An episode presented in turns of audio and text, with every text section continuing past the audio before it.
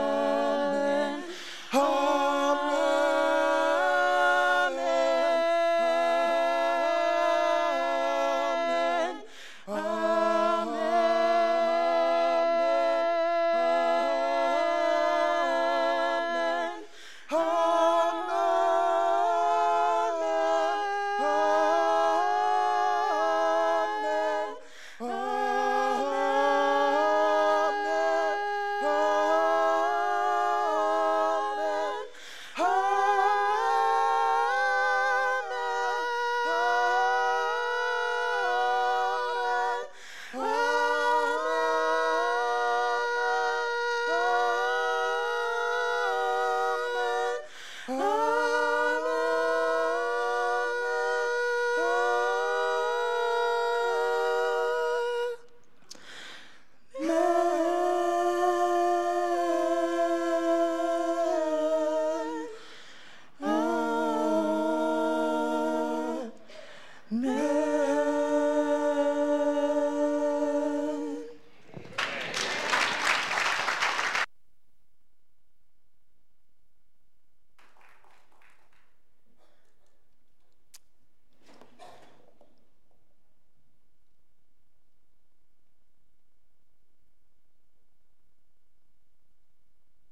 Praise God. Lord, this is your time. We are your people. We pray, Father, as we open your words today, that you will bring them alive in our lives. Help us, Lord, to adhere to these words. Let the words of my mouth and the meditation of my heart be acceptable in thy sight, O Lord, my strength and my Redeemer. Amen. Amen. I'd like you to turn with me in your Bibles to John chapter 5. You are the strength of my life. Praise God. John chapter 5. I'm asking you to stick with me for the next few minutes as we look in this book of John. Uh, as I like to show you a little history. And as you know, John was this gospel, this book was the the last book that was written in the Bible. The last book. I know that many believe that it's the book of Revelation.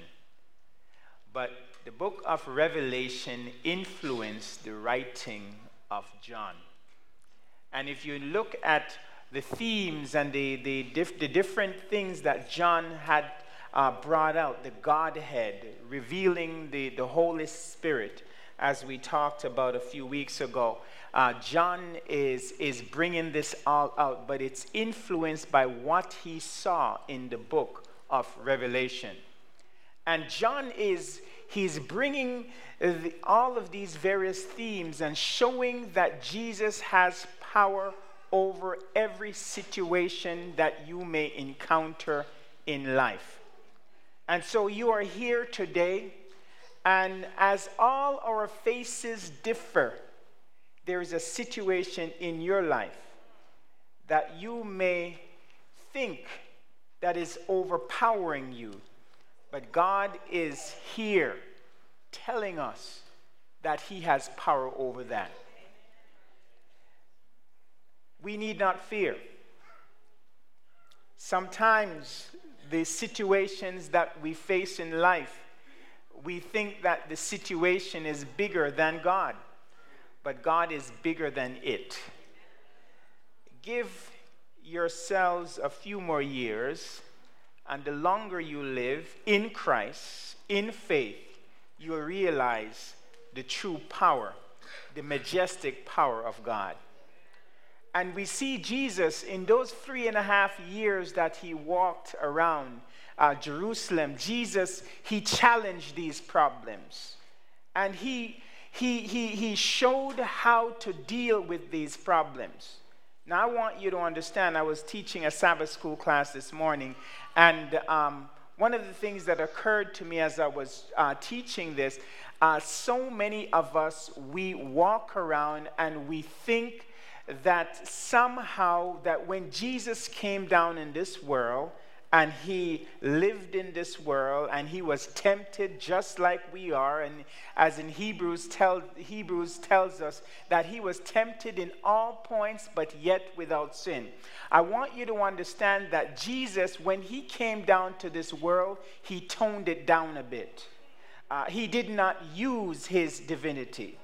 Uh, everything that he did he did as a human being everything that he did, he did exactly in a manner that you can, you will do it. And he overcame, showing that if he overcame, you can overcome as well. And so we, are, we have to understand that Jesus, he toned it down. He was divinity, he was the, the majestic of all majesty.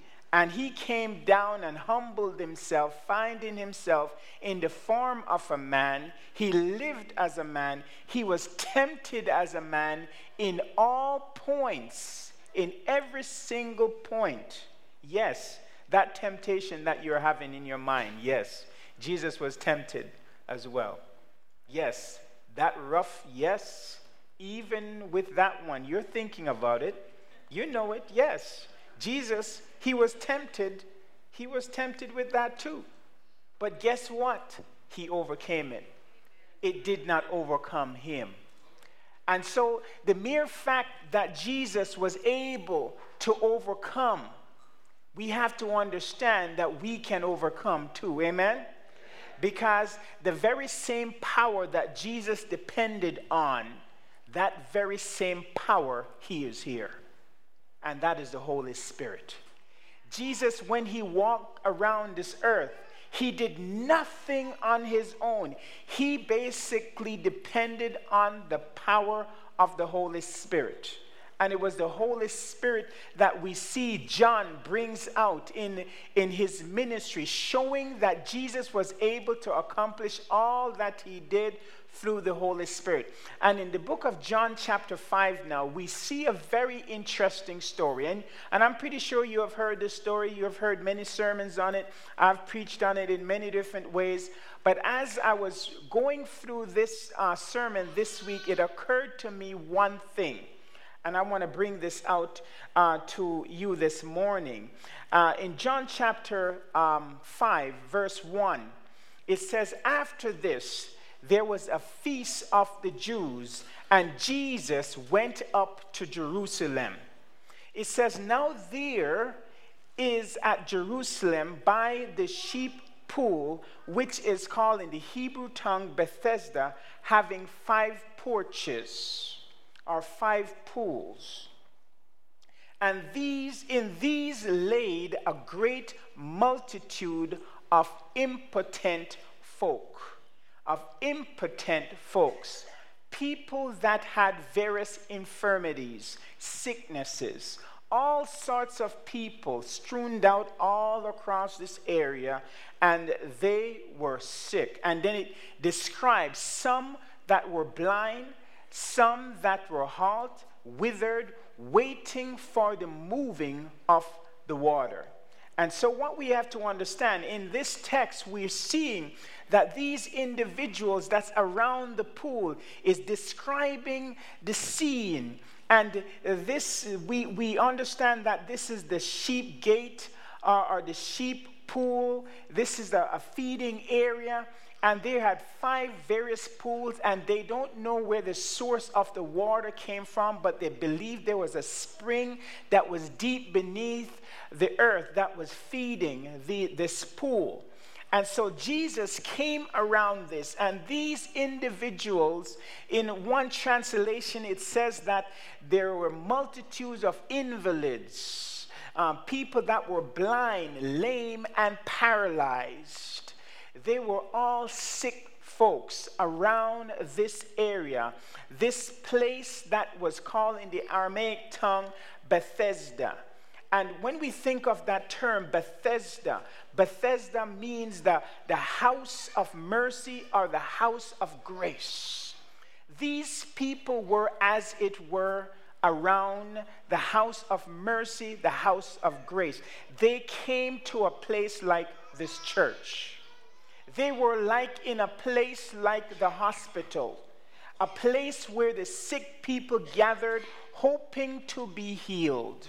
And they were, had all sorts of different maladies. Whether you like it or not, whether I like it or not, we're all sick. We're all afflicted. We are all invalids. You may think that you're walking straight and walking upright, but through heaven's eyes, we're walking with a limp. And every single one of us, there is something within us that needs to be tweaked and something that needs to be fixed. The problem is that we don't know it. And the, one of the hardest things dealing with people that are in need, they cannot have their problems fixed unless they recognize it, unless they admit it. And, and, and so, as doctors, uh, doctors, uh, one of the, the main things they, they, they check for is that individual's consciousness of their sickness. If you're not conscious that you're sick or admit that you are sick and you're in denial, it is hard to treat you because they will refuse treatment. And so when we see this now, these individuals, they are around this pool and they're gathering around this pool, and there is this, this, um, this myth, this, this uh, that has been passed on from one generation to the other that this water as we're going to see this they're waiting for a certain season when the water would be troubled. And so all these folks the blind, the halt, the withered, they were waiting for the moving of the waters. For in verse 4, as we're noting here, in verse 4, an angel went down at a certain season into the pool and troubled the water. That is how the water, when they saw the, the water troubling, they said, The angel is there.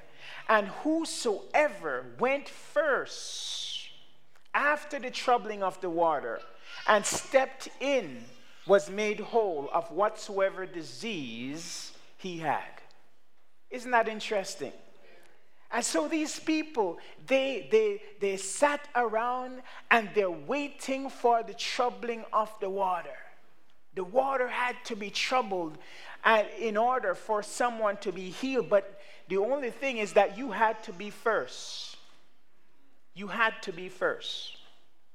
The interesting thing about this, whether truth or not, is that uh, if you know that you are sick and afflicted, and you know your neighbor is sick and afflicted, and, and you, you, uh, you, you're, you're seeing the water troubled, imagine the scene when the water was troubled.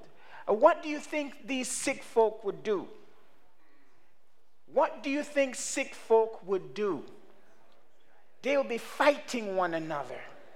They were fighting one another, pushing the other back to make sure that they are the first one into the pool. And this mentality is not heaven's mentality. And so when this whole scene was set up, and John set it up in a very interesting way, and, and so we're seeing now that all these people they are just waiting for the troubling of that water. In verse 5 it says and a certain man was there. There was a certain man that somehow he, it was noted that this certain man and he says this man had an infirmity for how many years? 38 years he was sick. And when and when Jesus saw him lie there, and he knew that he had been there for a long time in that case, he said unto him, Wilt thou be made whole? Somehow, in the whole mix, in this whole scenario, Jesus decided that he is going to zoom in on this one man. I don't know why he ignored all the others, but somehow Jesus zoomed in on this one man and asked that one question Wilt thou be made whole? Interesting, I was listening to this story the other day, and I've heard it in different forms. And uh, in this form, I heard this, this writer, he was sitting on the beach and contemplating and thinking of what he should write his next book on. And while he was there in the just allowing the, the waves to hypnotize his mind and to soothe himself, uh, thinking of what he his next writing assignment, he looked out and he saw this young man doing the day dance, whatever that is, right? He was dancing on the on the sand. And he looked a little closer and he got up and he started he said this is very strange. What is what's happening with this young man? And he got a little closer and realized that this young man was not uh, in fact dancing. He recognized that this young man he was stooping down and he was taking up something and tossing it into the sea way beyond the waves and so this young man, every so often, he would stoop and he would do the same motion. And he kept doing that. And so he thought that this man was dancing. But he got a little closer and he looked and saw that he was taking up these starfish and taking up one after the other and tossing it into the sea.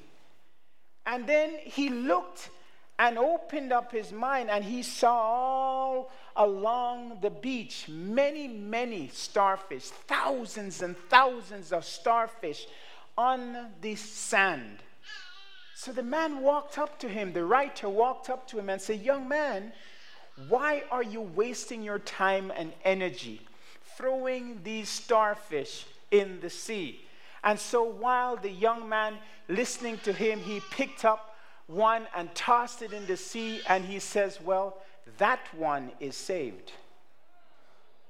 At least that one is saved. You know, life is, you know, it's about perspective. Many times we come and, and we, we, we see you and we say, why waste your time on this one person? You know, Jesus, the very same Jesus that stepped out in this world of darkness, and Jesus, it says, by the word of his mouth, this whole world was created. And Jesus says, Let there be light. And immediately there was light in this earth. And he says, You know, let the water be divided from the land. And it was done. Jesus, the very same one who had faith in, in God as he walked as a man, Jesus could have stood among all of these impotent folk. He could have come to that church he could have come to that pool of Bethesda. He could have come to that house of grace, that house of hope. And Jesus could have done this everyone healed. And every one of these impotent folk would have been healed. But somehow Jesus walked in and walked over to that man. To that man that was sick that was impotent, that was paralyzed for 38 long years.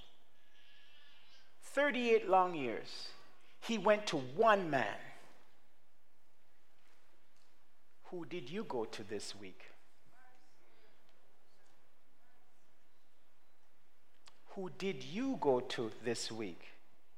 Driving along, coming up on, um, I believe it is D Street, turning up on J Street, turning left on Owens, going all the way down and about to pick up the 15, and you look and you see a sea of people under the bridge many people begging. And you pick up the freeway and it says, Well, it's pointless. I can't help any of them. And so we see these people coming this morning down the 95, coming, turn left on MLK. Three people. They're always there under the underpass, sheltering themselves, homeless people. We tell ourselves they are too many for us to make a difference. But have you touched one this week? Have you reached out to one this week? At least one. Have you made a difference in someone's life this week? Or are you so self absorbed in your life? You know, I got to get to work, I got to get to school, I got to do my own stuff. Let's keep it real. Jesus walked over to that one man, and I think that was a message here. He walked over to that one man and he asked him a question. He didn't say, Hey, how was your day? He could have done that, and that would have been all right. But Jesus walked over to him and he just simply said, Wilt thou be made whole? And what does the man answer? The man's hope and dreams was in something else other than what he didn't even know what was coming. Wilt thou be made whole? And the impotent, impotent man answered and said, Sir, said to him, Sir, I have no man when the water is troubled to put me into the pool. But while I am coming, another step down before me. And that's the man. He is looking at the pool. The pool is the thing. And the man thinks that, listen, if someone will just take me after the troubling of the water, if someone that is unselfish comes and takes me and dips me in the pool, then I will be made whole. And so this man was hopeless. He had lost all hope. He was at the house of mercy, but the house of mercy was not showing him any, mercy at all. He was at the pool. He was at the place where he perceived that he could be healed, but there was no healing coming. None whatsoever. Because everybody's more stronger, able bodied people, they're rushing in to take care of business. But they didn't care about this man. And for 38 years, I don't know how long this man stayed there, but he made his home there and people were healed and left, supposedly, right? And so this man, he had lost all hope, but he didn't know that the source of all life was standing right there. He didn't know that the Savior of the world was standing right there. He didn't know that the one who brought mercy to the house was in the house. He didn't know that this God, this, this God, great God of the universe, that he was there walking in human form. He didn't know that. How many times do we have all the power before us, but we're playing around with it? We don't realize it. You know, one of the most discouraging things is when you find a former Christian someone that was a Christian or someone that had all the opportunities, and you're talking to that person and you listen to the despair in their life when they realize, you know, I had it all. And, and my aim is to tell them listen, your life is still within you. You can come back. You know, we specialize in a God that helps you to make a comeback if you just allow Him to. He will restart that energy. He'll remember. You'll go back, and I hear people talk about, oh, when I used to go to Sunday school, when I used to go to Sabbath school, it used to be so great. And they reminisce on the past. They talk about the past, but somehow they're not linked into the present right now. And when we don't realize, we don't realize that our God, he, he, He's a present God. He wants to touch us. He wants to speak to your life right now. He wants to be there for you. But some of us, truly, we're in church right now and we feel that somehow, you know, I, I don't know, I'm just here for this program. But God wants you to be here, He wants you to occupy, He wants you to know that this is your house. He wants you to know that truly this is the house of mercy, but it's not just called the house of mercy, that there is a God of mercy that's in this place. Amen? He wants you to know that you came to church today, and uh, if you will, you can be made whole if you allow Him to. But somehow, somehow we block it. We block God and we just keep Him at bay you know, we believe in God and, and so forth, but we just keep him at bay, and God wants to come in and he wants to renovate your house. He wants to fix you up and put you in order and all of these things, but we do not allow him. The truth be told, the truth be told, when we break it all down and we see the ministry of Jesus, that Jesus simply, you know, Jesus was a man of just few words. Whatever he said, it was just direct. And so this man, his hope was in the pool, his hope was in this place, Bethesda, but Christ had to somehow work with this man. And what does Jesus said now? When this man said what he had to say and nobody is there for me and everything and he was complaining and all of have you ever been around some of these people? They're always complaining. They're always complaining and complaining and complaining and it's just sometimes you know I, I specialize and i train myself to listen. Just listen bite your tongue don't say a word. Complaining complaining and complaining. And jesus now said unto him, Rise, take up your bed and walk. Get up, take up your bed and walk. I don't know if Jesus said enough, right? In his in the tone of his voice. But somehow he says, Rise, take up your bed and walk. Rise, take up your bed and get out of here. You don't need to be here right? But somehow Jesus just said that to him. I don't know if Jesus interrupted his sentence or whatever it is, but he just came right away and said that. And he says, immediately the man, the man was made whole, and he took up his bed and walked. And on the same day, the same day, it was the Sabbath. The same day was the Sabbath. Take up your bed and walk. And the man got up immediately. And the same day was the Sabbath.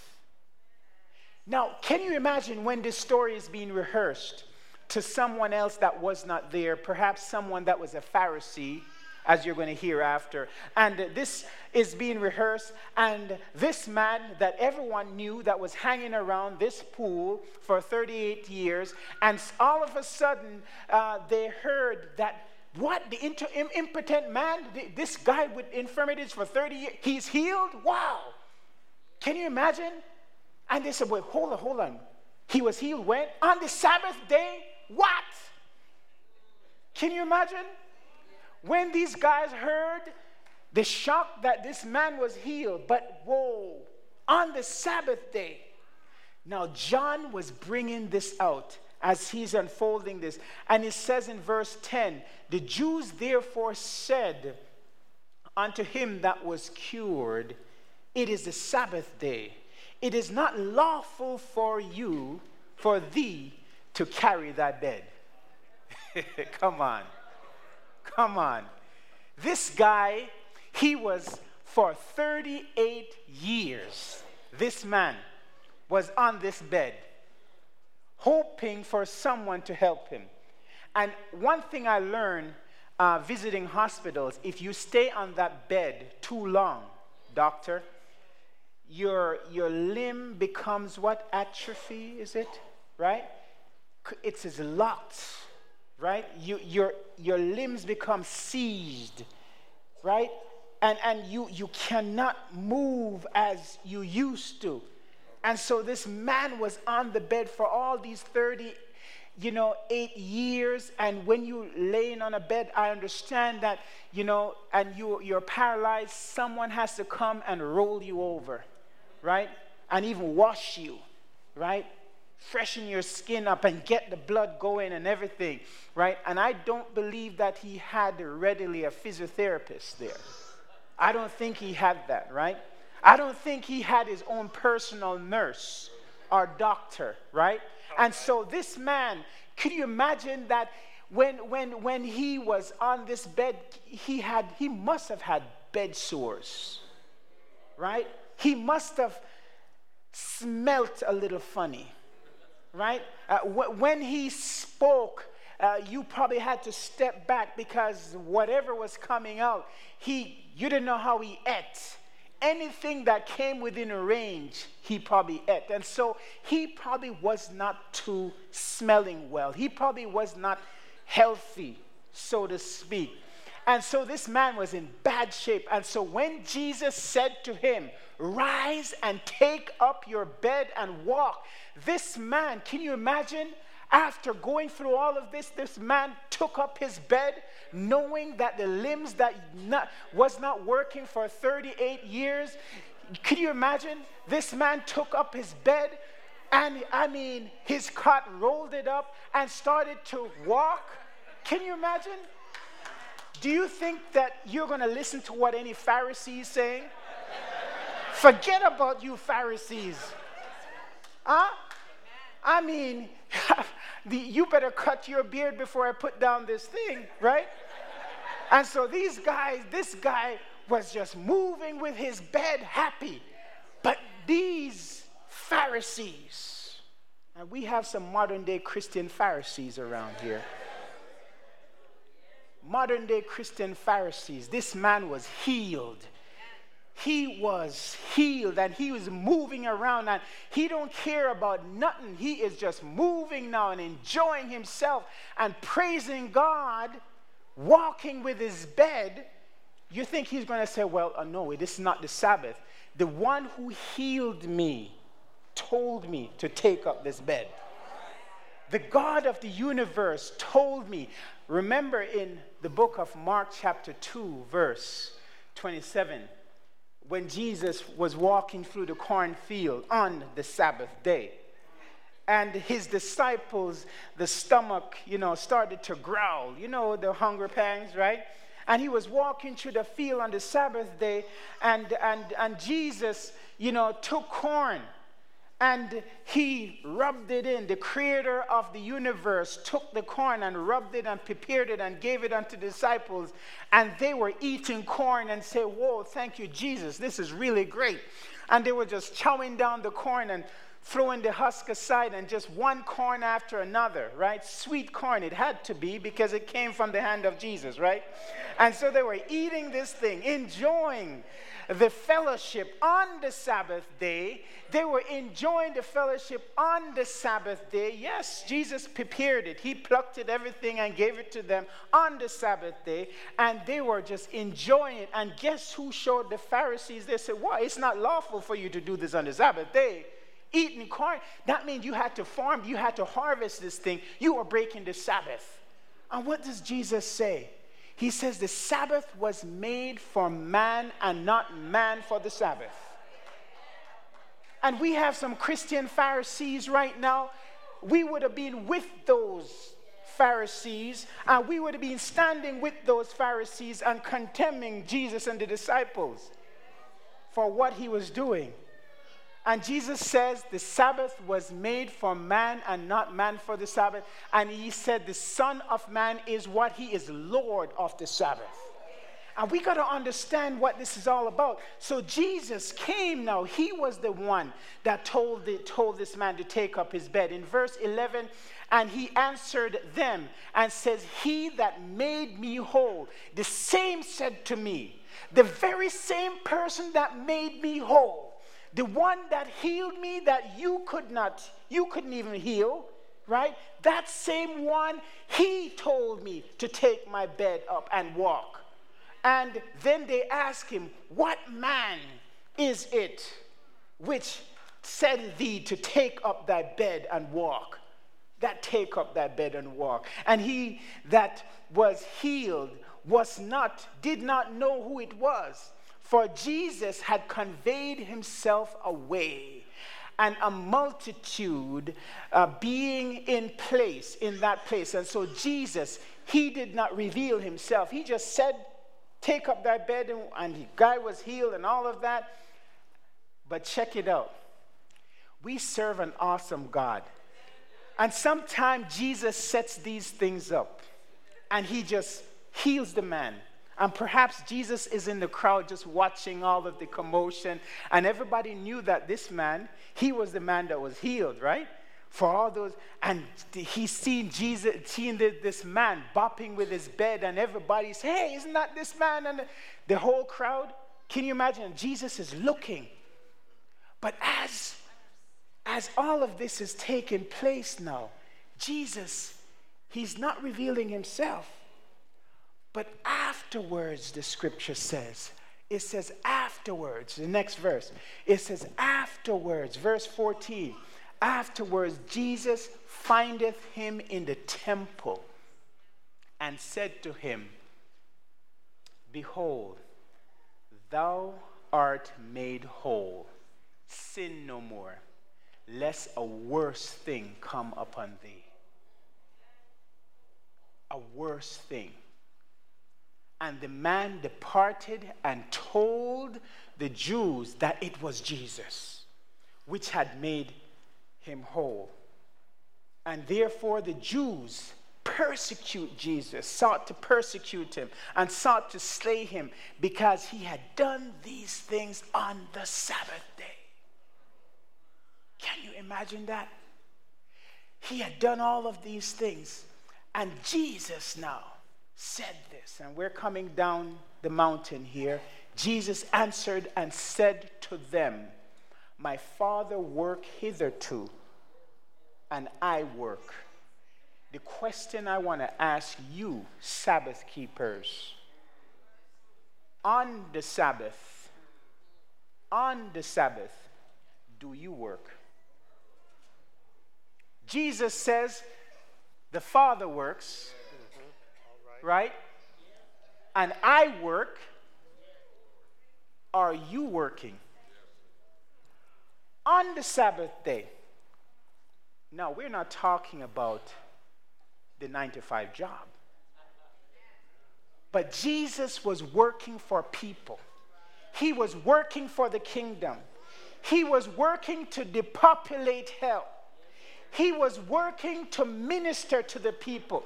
Jesus' ministry of healing was all about that. Jesus gave it all up and he came down to this sin cursed earth for what? To save us. He came down to make a difference in someone's life. He came down to make a difference in a homeless person's life. He came down to make a difference in someone that is in prison. He came down to make a difference in that woman that was ostracized from society to say, Woman, listen, you are loose. Jesus came to make a difference in families' life. He came to make a difference to show us how to truly keep the Sabbath. That's what Jesus Christ came to make a difference in. He came to give us life more abundantly. And we are fooling around and say, well, we're looking and spying on people to see if they're breaking the Sabbath. Come on, Adventist Pharisees. Christ he is calling us into a brand new experience, and He wants to liberate us that we should worship God in spirit and in truth. And if the truth be told, we will understand and understand that our life, this life that we're living, somehow it's not being fulfilled because we it is just by law. We're just following the law, but not the spirit. If we follow the spirit of the law, the Spirit will show us how to keep the Sabbath. And so when we think of this, these guys were, were trying to persecute Jesus, and he says, Listen, my Father works, and I work. The question for us are we working on behalf of the kingdom of God? And that's what it comes down to. Therefore, the Jews sought even more to kill him Jesus was giving them the truth and they were seeking to kill him. I am telling you, when you start living for truth, they're going to seek to kill you. They're going to try to set you up. Yes, they're going to be telling lies on you. When you stand up for what is right, people will attack you. All of a sudden, you had no problem at work, and they're going to say, Well, you know, you need to work on the Sabbath all of a sudden you know you're going to have problems with your professors at school, your neighbor. When you step out and start living for God, start living for the truth, believe you me, you're going to have these snipers on the outside. You're going to have these snipers on the inside. You're going to have trouble in your family. It's going to happen. It's going to come. It is the cost of discipleship. The cost of discipleship, yes, you will be persecuted. But as a church, we got to understand it's not about us, it is about God. It is about what God wants in your life. And so, right across the city, you may be listening to this message. God is calling you into a relationship. Don't think that you're going to become a Christian and all of a sudden you're going to walk in streets of gold right away. It is promised, yes. Don't think that, oh, because you're a Christian, your boss is going to be rolling out the red carpet before you. Yeah, you're going to have some rough times. You're going to deal with some deep, some, some wolves. Let me break it down. Truth. And so, folks, we got to understand if they were seeking to kill Jesus, if they were seeking to persecute him, why won't they do the same to you, to us? Why? And so we got to understand that this Christian journey that we're on is not a cakewalk. We just have to focus on Christ, and He says, Don't worry, I will bring you through. They may even kill you. I have the power to resurrect you. They may even cause you to stumble and all kind of different things and mess up your, your employment and all of these things. It don't matter. They, it may, whatever may happen may damage your credit. Don't, don't worry about that. It's stored up in heaven, anyways, right? That's what it's all about. And so, folks, we got to understand that Jesus Christ, as he was persecuted, as he was maligned, and they told lies on him and all of these things, because he stood up for the right, they will do the same towards us. Then answered Jesus and said unto them, Truly, truly, or verily, verily, I say unto you, the Son of Man, the Son of Man cannot do nothing of himself, but what he sees the Father do, uh, for what things soever he doeth, these things also does the Son do likewise. And these are the things that we need to do likewise. Amen. And this is what Jesus is saying. He's saying, I receive of my Father, I am living according to what my Father says, and this is what I want you to do. And so, folks, this is what the gospel is all about. I want you to turn in my closing text here to Isaiah chapter 58. Isaiah 58. And if you want to know what the gospel is all about, Isaiah 58 is the key in Isaiah 58, we find that the Lord is telling directly, He's telling us exactly how we ought to conduct ourselves. In Isaiah chapter 58, Isaiah 58. We have it? Isaiah 58. And when we see this, we see this um, in, in such a real and vivid way, God is calling us into this fellowship. He is calling us into, into a relationship where we will just allow God to work on our behalf. Amen? And you know, sometimes it, you know, when it comes down to it, uh, we sometimes we, we feel ourselves locked in to the to this role and we think that we're playing up to people's standard. It's not about people's standard, it, it is God's standard. And in Isaiah 58, it says, Cry aloud. Cry aloud and spare not. Lift up your voice like a trumpet and shew my people their transgression and the house of Jacob their sins.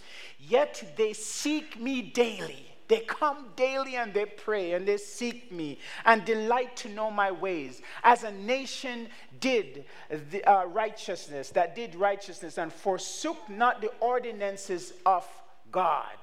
They ask of me the ordinance of justice, and they take delight in approaching to God. Wherefore have we fasted, say they? and thou seest not. Wherefore have we afflicted our soul, and thou taketh no knowledge?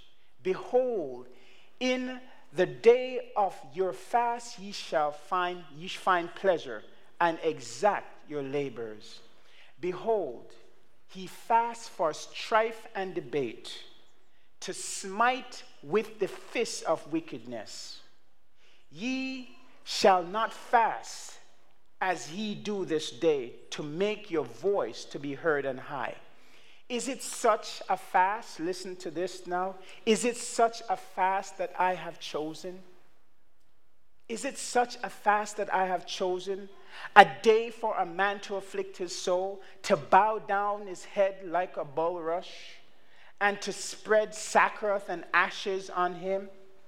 Wilt thou call this a fast and an acceptable day of the Lord? Is not this the fast that I have chosen to loose the bands of the wickedness of wickedness and unto the heavy burdens undo the heavy burdens and to let the oppressed go free to break every yoke. Is it not to deal thy bread to the hungry and that thou bring the poor that are cast out to thy house? When thou seest the naked, thou wilt cover him, and that thou wilt hide not thyself from thine own flesh. When we see the need of others, do we hide ourselves? When you see your neighbor in need, do you rush and hide because you don't want your neighbor to ask? Is this the kind of fast that God is calling us into? Where we, we keep ourselves from others and we think we're better than others. Christ says it is your own flesh. Look at the person beside you. That's your own flesh.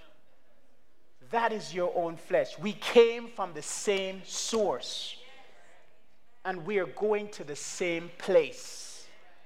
It is your own flesh. It says, if we do all of these things and recognize that we all have the same thing in common, we all have the same need, then shall thy light break forth as the morning, and thy health shall spring forth speedily, and thy righteousness shall go before thee, and the glory of the Lord shall be thy re- reward. Then shall thy, thou call, and the Lord shall answer. Do you wonder why God does not answer you? You're hiding from your own flesh. Don't you think that God will hide from you too? Huh?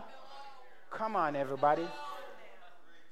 God, He is telling us and he's breaking this down.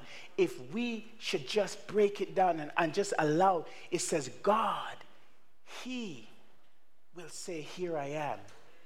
And if thou take away from thy midst of thee the yoke, and putting forth of thy finger and spreading vanities, if thou wilt draw out thy soul to the hungry and satisfy the afflicted soul, then shall thy light rise in obscurity and thy darkness be as the noonday, and the Lord shall guide thee continually, continually and satisfy thy soul in drought, and make fat thy bones. And thou shalt be like a watered garden, and like a spring of water, whose water fail not. And they that shall be of thee shall build the old waste places, and thou shalt rise up the foundation of many generations and thou shalt be called the repairer of the breach, the restorer of the path to dwell in. I mean, God is so powerful. He's given us the recipe. If you cannot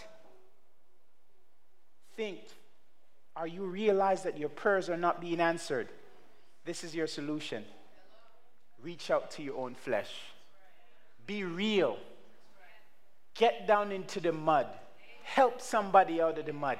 Help that one person. You don't have to help everybody, but help that one starfish. Help that one homeless person. Help that one job seeker. Help that one person, and you will see.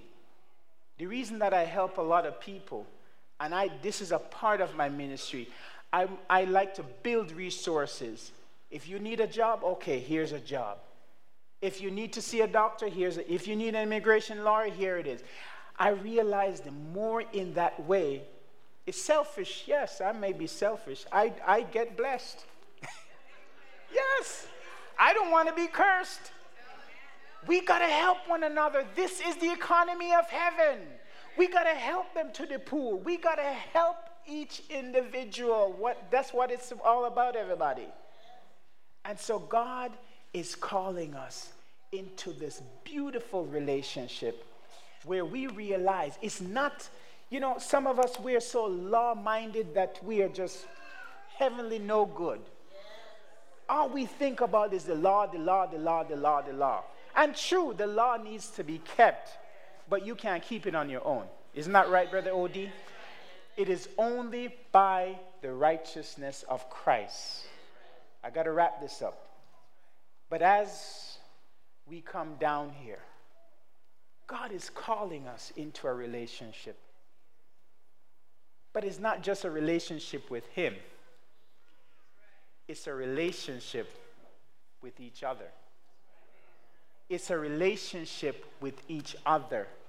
God is calling us into a relationship. We need to get to know the people. We need to start mingling and getting to know people. Right, Brother Javier? We got to get to know people. When Brother Javier stood up at that homeless council and he spoke passionately and he says, Hey, we need to remember the prisoners. I never forgot that. We got to build a relationship. It's not about no culture thing. Amen. You could be on this black pride and this and that and that. And guess what?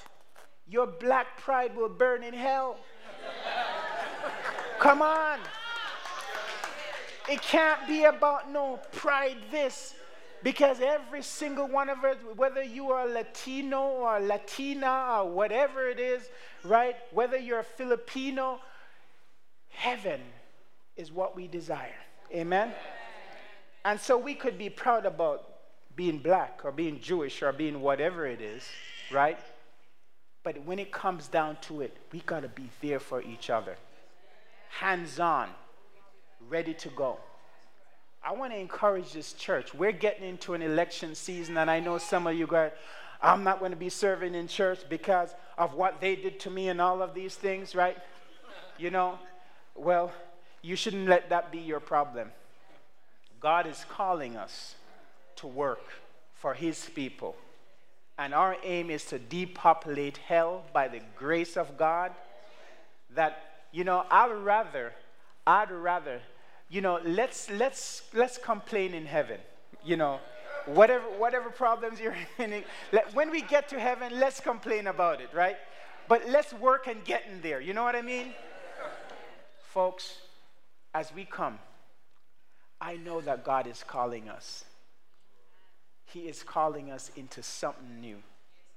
I don't know exactly how He's going to work it out, but He's calling us into a brand new experience.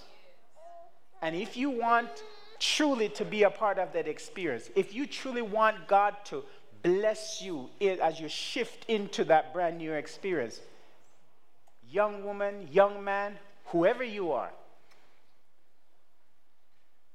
first appeal, I'm asking you to stand with me. God is calling us.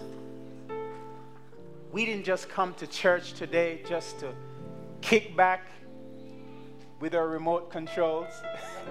no. We came for an experience. Isn't that right? A grand experience great experience. And I know God is, He's calling us. He's calling us. I know God is calling some people, even right now.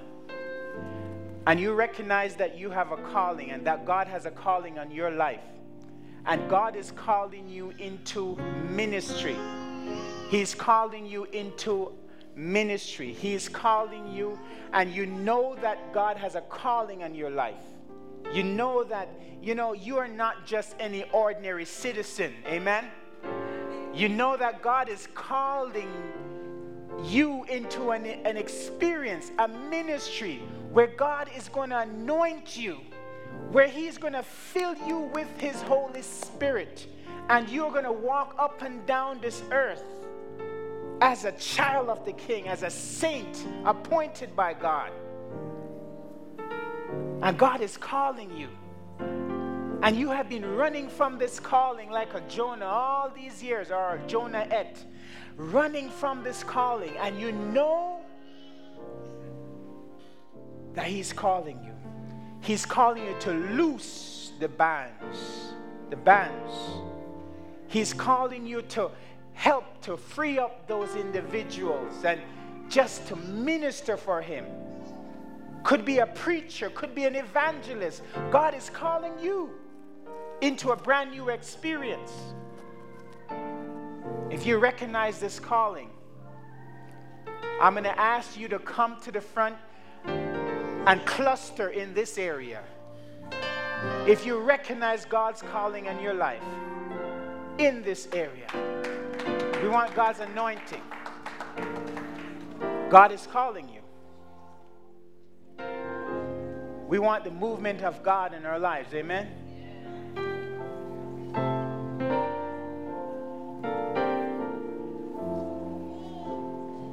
If you can use anything, Lord, you can use me. If the Lord will even just say, I'll just take the rocks, and the rocks, if you can't do it, the rocks will do it.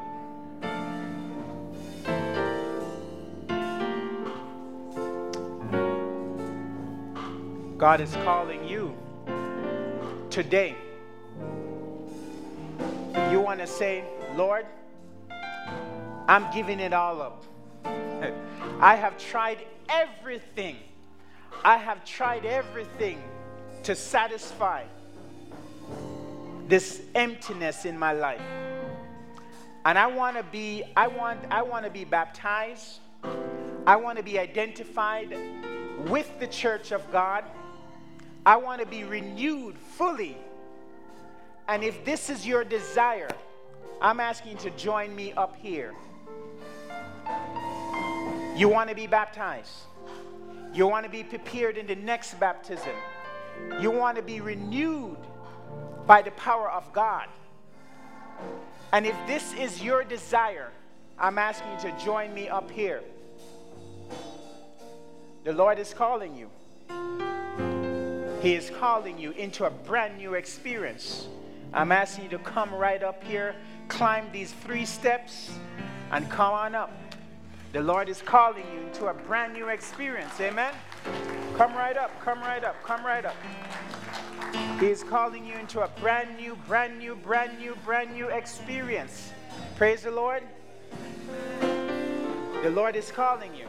Amen. Amen. The Lord is calling you.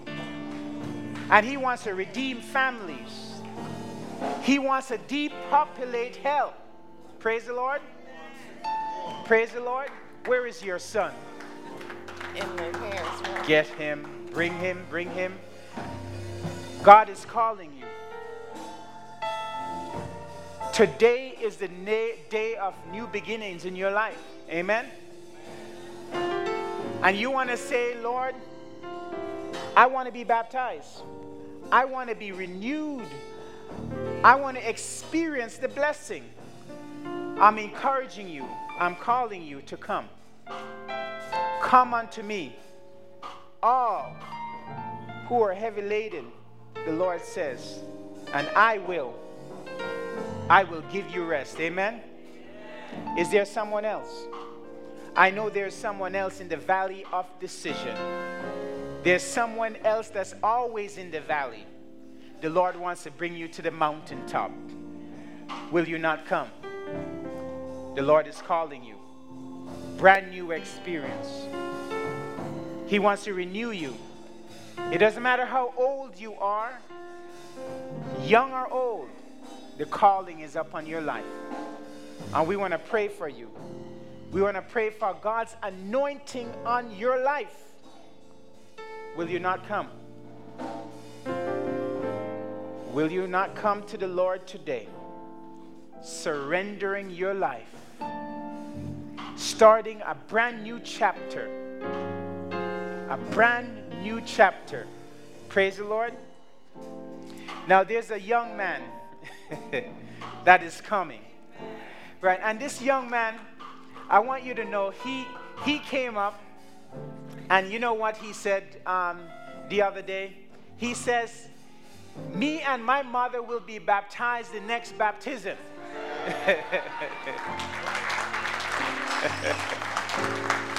and he came to our summer school. And when he came, you know, he was so impressed with what was happening here. He says, I want to come to this school. And he started praying day and night that he come to this school. And we were seeking for sponsors and someone to help him to come to this school, right? And he still needs some help with some of the sponsors. And so Dr. White and myself sat down and we said, you know, this young man, he is talking about and he's telling everyone that he's coming to the school.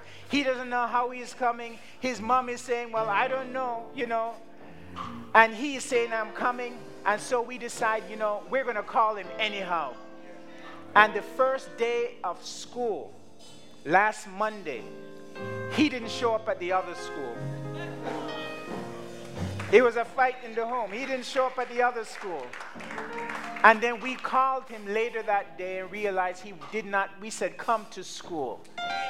And he came and he had such a great time. And he kept saying, then he kept saying, now me and my mom, we're going to be baptized the next baptism. And I believe the Lord is going to bless this young man. Amen. We want to pray for him. Amen. Praise the Lord. And so, everybody, we want to pray now. It is not too late. Feel free to come up. The door is open. The door of the church is open. The Lord will bring you into a brand new experience as we pray. Let us pray. Father in heaven, we thank you. We praise your name, Father. I know you have called us, Lord, out of this world of nonsense, this world of confusion, into your marvelous light. Oh, yes, Lord, we know what darkness is. We have messed up our lives. We have done all kind of different things, Lord, and we're not glorifying or glorying in any of these things, Lord, but we came here today to glory in the light in the light of your righteousness. We're glorying in what you have done, Lord. You walked the streets of, of Jerusalem in this earth, Lord, and, and you died on Calvary's cross for each and every one of us. And when you were dying, you had each and every single one of us on your mind. And we want to praise you today, Father. We know the devil is angry. The devil is angry because someone listening to this broadcast, someone listening over the internet, they surrendered their life today. Someone listening over the radio surrendered their life today, knowing that they're serving a God that's able to help them through. And as these individuals came up and standing on the platform, we ask, Lord, that you will please anoint them that you will fill them with your Holy Spirit. I know, Father, that the enemy, he's angry and he will attack them. But Lord, whatever attacks that they may endure, help them to know that they're serving a God that is greater. He will always help them through. Lord, I pray for these individuals, Lord, on my right, their left, that came up. They came for a fresh anointing. They recognize that there is a calling upon their lives. And I pray, Father, that you will bless them, that you'll anoint them, that nothing will stand between the calling and you, Father. May you bless and anoint them, Lord, and just be with them. Help them, Lord, that that activation, that blessing that you have will be activated in their life even now. We pray for all that is standing, all those that are standing, Lord. We're standing because we know you're able. You're able to bring us through, Lord. We want to give you praise. We want to give you honor, Lord. You are a great God, Lord. And we pray that as all of us are standing here, Lord, that you will activate the blessing, the gifts that you have given us, Lord, that we will serve you, Father.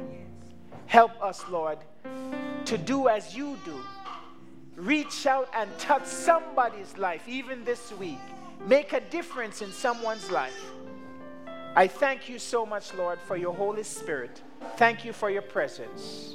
And we pray all of these things in the God of Abraham, the God of Jacob, the God of Isaac, the very same God that stepped out in nothing and created everything.